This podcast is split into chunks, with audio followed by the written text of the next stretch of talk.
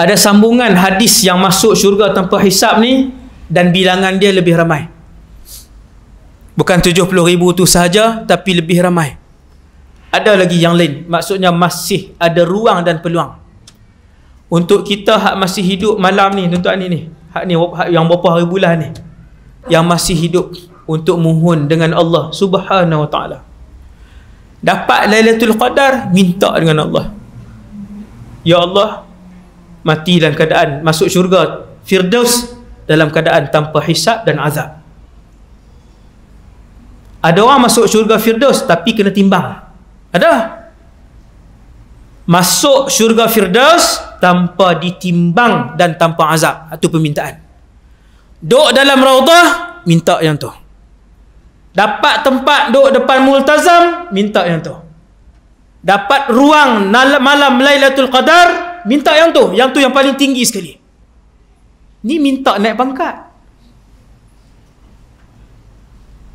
Tu minta naik pangkat, dapat kerja tempat elok. Minta hak kepala, hak ekor semua dia ikut. Yang ekor ni semua ikut. Tak perlu minta pun. Betul. Betul. Mujarab. Tuan-tuan minta yang atas, Allah makbul yang atas. Hak bawah ni semua Allah bagi. Tak perlu sebut pun. Di mana sahaja tempat mustajab doa Allah bagi, minta redha Allah, syurga Firdaus tanpa hisab dan azab, seluruh ahli keluarga kita dan seluruh orang Islam.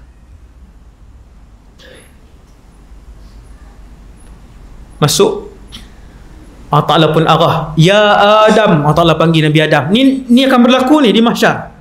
Wahai Adam, akhrij ba'than nar. Allah Ta'ala dah approve permintaan Rasulullah, nak dimulakan hisab.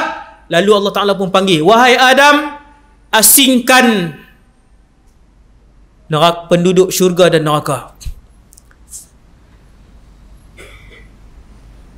Sorry, saya silap, yang tu last kan? Ha, yang tu last, lepas pada timbang semua, noh? Nabi Adam bangkit, dia pun asingkan, tuan-tuan. Dia bangun, dia pun asingkan. Di mahsyar yang ramai tu, Nabi Adam asingkan. Setiap seribu orang, satu ahli syurga, sembilan ratus sembilan puluh sembilan ahli neraka.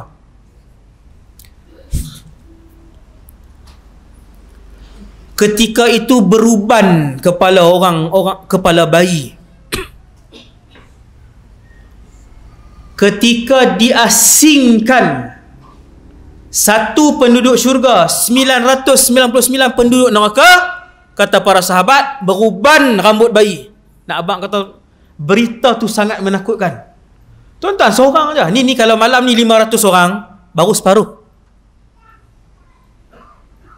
Seribu seorang saja. Allahu Akbar. Lalu didatangkan seorang makhluk. Ni ni ni ni ni mahsyar ni tuan-tuan. Ha? Ni saya sebut apa yang penting. Didatangkan seorang makhluk. Makhluk itu namanya kematian. Kita tak perasan tuan-tuan. Ha? Mati ialah makhluk. Mati. Nyawa makhluk tak nyawa? Roh makhluk. Mati. Mati, mati. Mati itu juga makhluk. Dibawa makhluk, eh, dibawa kematian di mahsyar. Datang ke hadapan, lalu dibunuh kematian itu.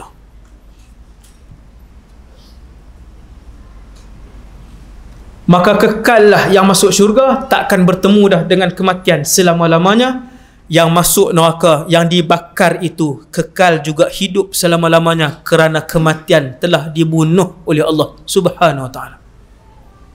Yang rasa apa? Yang duduk neraka rasa sakit je lah. Sakit. Sakit. Mati tak mati. Allah sebut dalam Quran, sabbihisma rabbikal a'la, sampai ayat la yamutu fiha wala yahya. Itu ahli neraka. Mati pun tidak, hidup pun tidak. Sakit. Kerana kematian sudah dimatikan oleh Allah.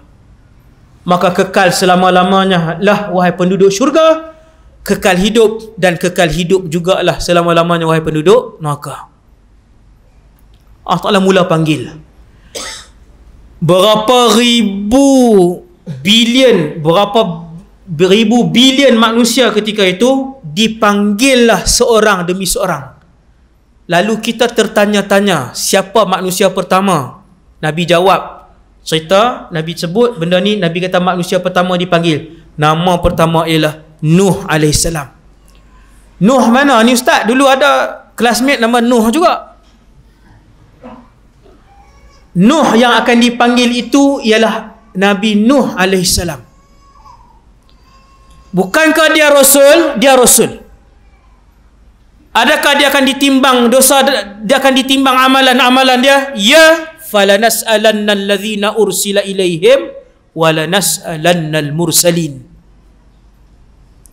Rasul pun kami akan soal, umat pun kami akan soal. Nabi Nuh adalah rasul pertama yang dipanggil, tuan-tuan yang dirahmati Allah sekalian. Nabi Nuh pun berjalan mai di depan. Semua orang tengok. Semua orang perhati. Tuan, hak geng tadi masuk syurga dah, pergi rehat dah. Yang geng tadi pergi rehat dah. Di mana mereka berehat? Jawapannya di Telaga Kawthar.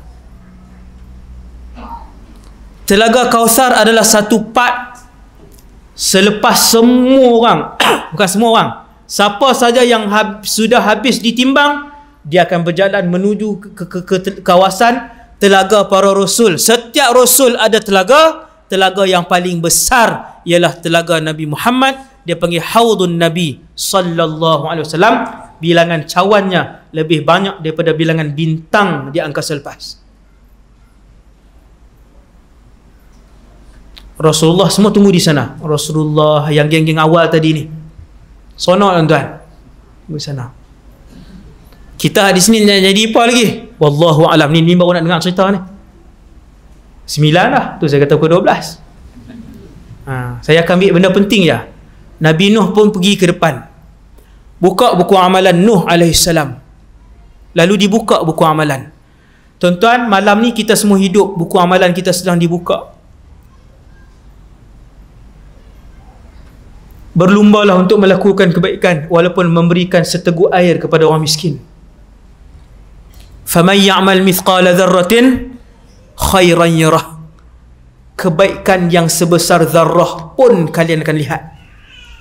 Keluar surau, tertendang selipar orang. Pong, pih. Tak, tak jauh, dalam dua meter ya. Dia tak ambil balik. Dia pun pergi. Tertendang selipar dua meter itu akan ditunjuk dan dipertayangkan serta ditimbang di mahsyar. Gelak-gelak juga, sungguh. Tu tendang, kalau yang balas. Oh, bukan balas selipar ustaz, zaman hari ni balas balas kereta, motor. Berat tuan-tuan, berat. Orang yang menghayati mahsyar susah untuk buat kesalahan dan dosa. Dia tahu betapa peritnya. Antara benda kecil yang akan ditimbang di mahsyar ialah sebentuk jarum yang dipinjam dan tidak dikembalikan. Berdirilah berapa tahun disebabkan jarum itu. Antara bentuk-bentuk kecil yang akan ditimbang di mahsyar, kamu lalu tepi orang Islam, kamu tarik muka tepi dengan dia bila kamu lalu.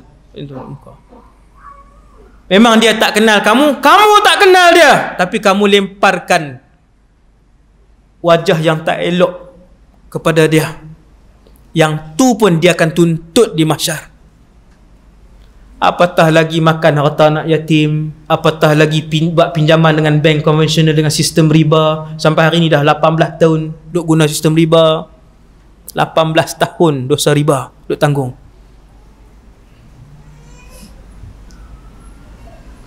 Nabi Nuh dipanggil, habis Nabi Nuh. Bukan habis tu masuk neraka lah, masuk selesai dah lah. Orang soleh, para rasul ni timbang dia cepat. Timbang dia selesai, habis. Maka diberikan keputusan penuh kepada Nabi Nuh. Ahli syurga atau ahli neraka. Yang tu ayat Quran tu. فَأَمَّا مَنْ أُوْتِيَ كِتَابَهُ بِيَمِينِهِ. Bila diserahkan keputusan penuh tu, maka tangan ni akan diangkat secara, secara bukan dia sendiri yang angkat.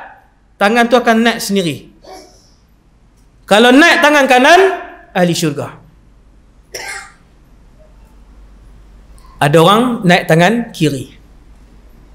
Selesai semua para nabi dan rasul dipanggil, orang biasa dipanggil. Mula dengan umat Muhammad, orang-orang soleh dipanggil, ditimbang. Walaupun dia soleh, ditimbang satu persatu. Iqra kitabak, baca buku amalan kamu. Bila kita hidup, buku amalan kita sedang dibuka. Hari kematian, buku amalan itu akan digulung. Lebar buku amalan itu sejauh mata memandang. Punya luas. Tulis, dicatatkan secara terperinci dan akan dipertuntunkan perbuatan itu sesaat demi sesaat. Allah Ta'ala pun sebut, Iqra kitabak, baca, teliti amalan kamu.